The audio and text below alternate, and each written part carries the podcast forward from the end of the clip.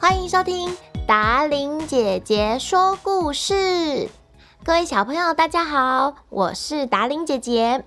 又到了说故事的时间喽。今天达伶姐姐要说的故事是来自于这本书《安徒生童话一本通》里面的《拇指姑娘》，由幼福文化事业股份有限公司出版。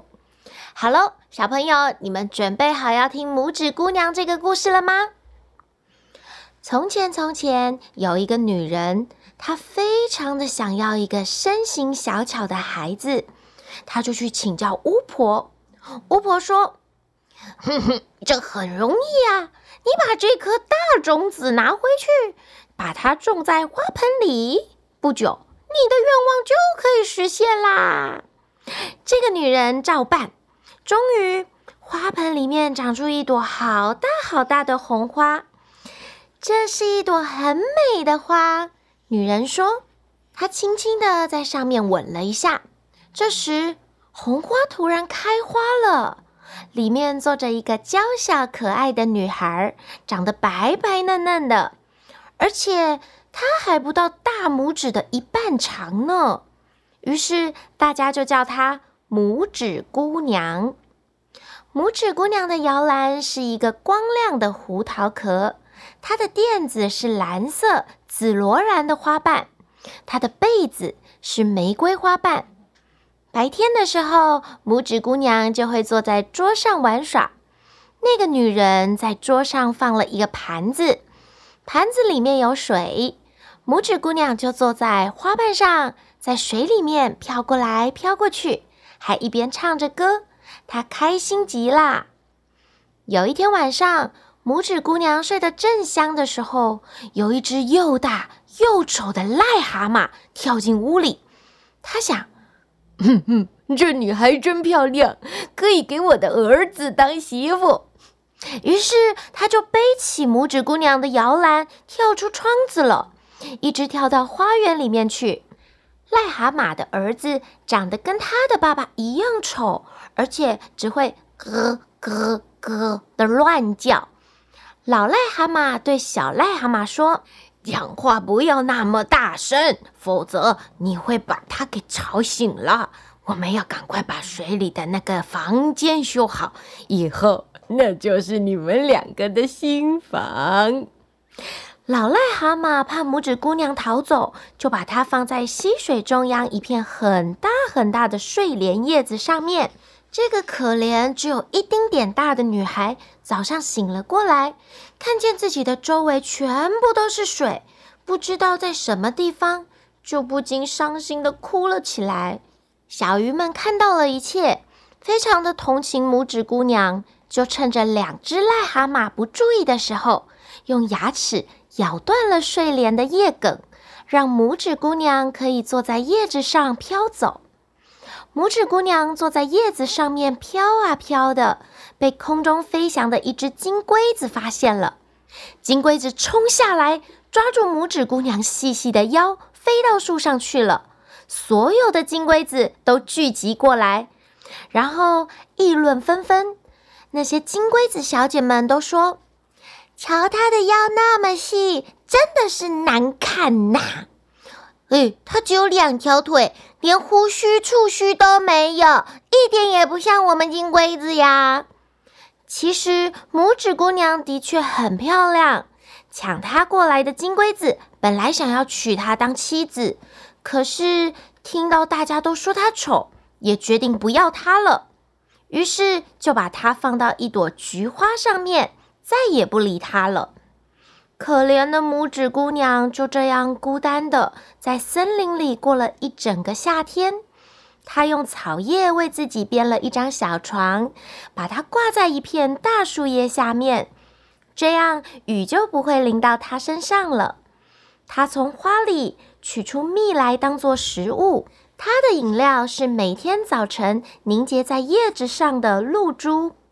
冬天来了，天气越来越冷。花儿都凋谢了，它的食物也没有了，只好去敲一只田鼠家的门，祈求一点点的食物。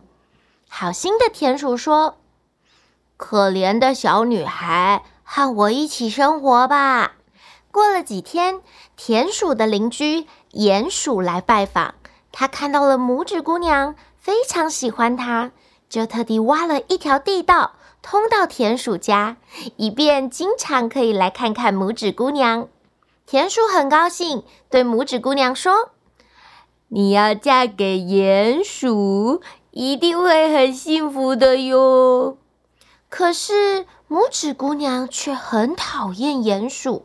有一天，鼹鼠告诉她，地道里有一只冻死的小鸟。拇指姑娘过去一看，发现那不是一只小鸟，而是一只燕子。拇指姑娘非常的伤心。晚上，她用干草编成的一张毯子盖在燕子身上。不久，燕子竟然醒了过来。原来，它只是冻得失去了知觉，并没有死去。不久，鼹鼠向拇指姑娘求婚，拇指姑娘哭着说：“她不愿意，因为她不喜欢天天住在地洞里面，看不到外面的阳光，还有漂亮的花朵。”可是田鼠非要她答应不可，可怜的拇指姑娘只好难过的向充满阳光的世界告别。她轻轻的亲吻了一朵小红花，说。如果你看见燕子的话，请代替我向它问好。啾啾啾啾！忽然，他听到一个声音在他头顶上面响起来，原来就是他在地道里面救活的那只燕子。拇指姑娘对燕子说：“我不想要嫁给鼹鼠，请你带我离开这里吧。”于是，燕子把拇指姑娘系在背上，飞走了。他们飞过高山，飞越大海，来到一个温暖的国度。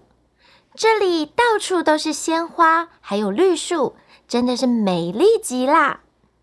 燕子把拇指姑娘放在一朵最漂亮的白色鲜花上面，花中央坐着一位小小的英俊男子，他正是花国的王子。王子看到美丽的拇指姑娘，就对她一见钟情。并且向她求婚，希望她可以成为花国的皇后。拇指姑娘高高兴兴地同意了，燕子也为拇指姑娘感到开心呢。从此以后，拇指姑娘就跟王子过着幸福快乐的生活啦。小朋友，今天的故事当中有出现很多很多的角色，你们记不记得有听到田鼠还有鼹鼠？那同样都是老鼠，它们有什么样的差别呢？除了长相上面的差别，其实最大的差别就是田鼠呢，它是一个吃素的老鼠，而鼹鼠呢，它主要是吃肉的老鼠，是不是很简单就可以分辨它们两个了呢？今天的故事就讲到这里喽，小朋友赶快睡觉喽，晚安。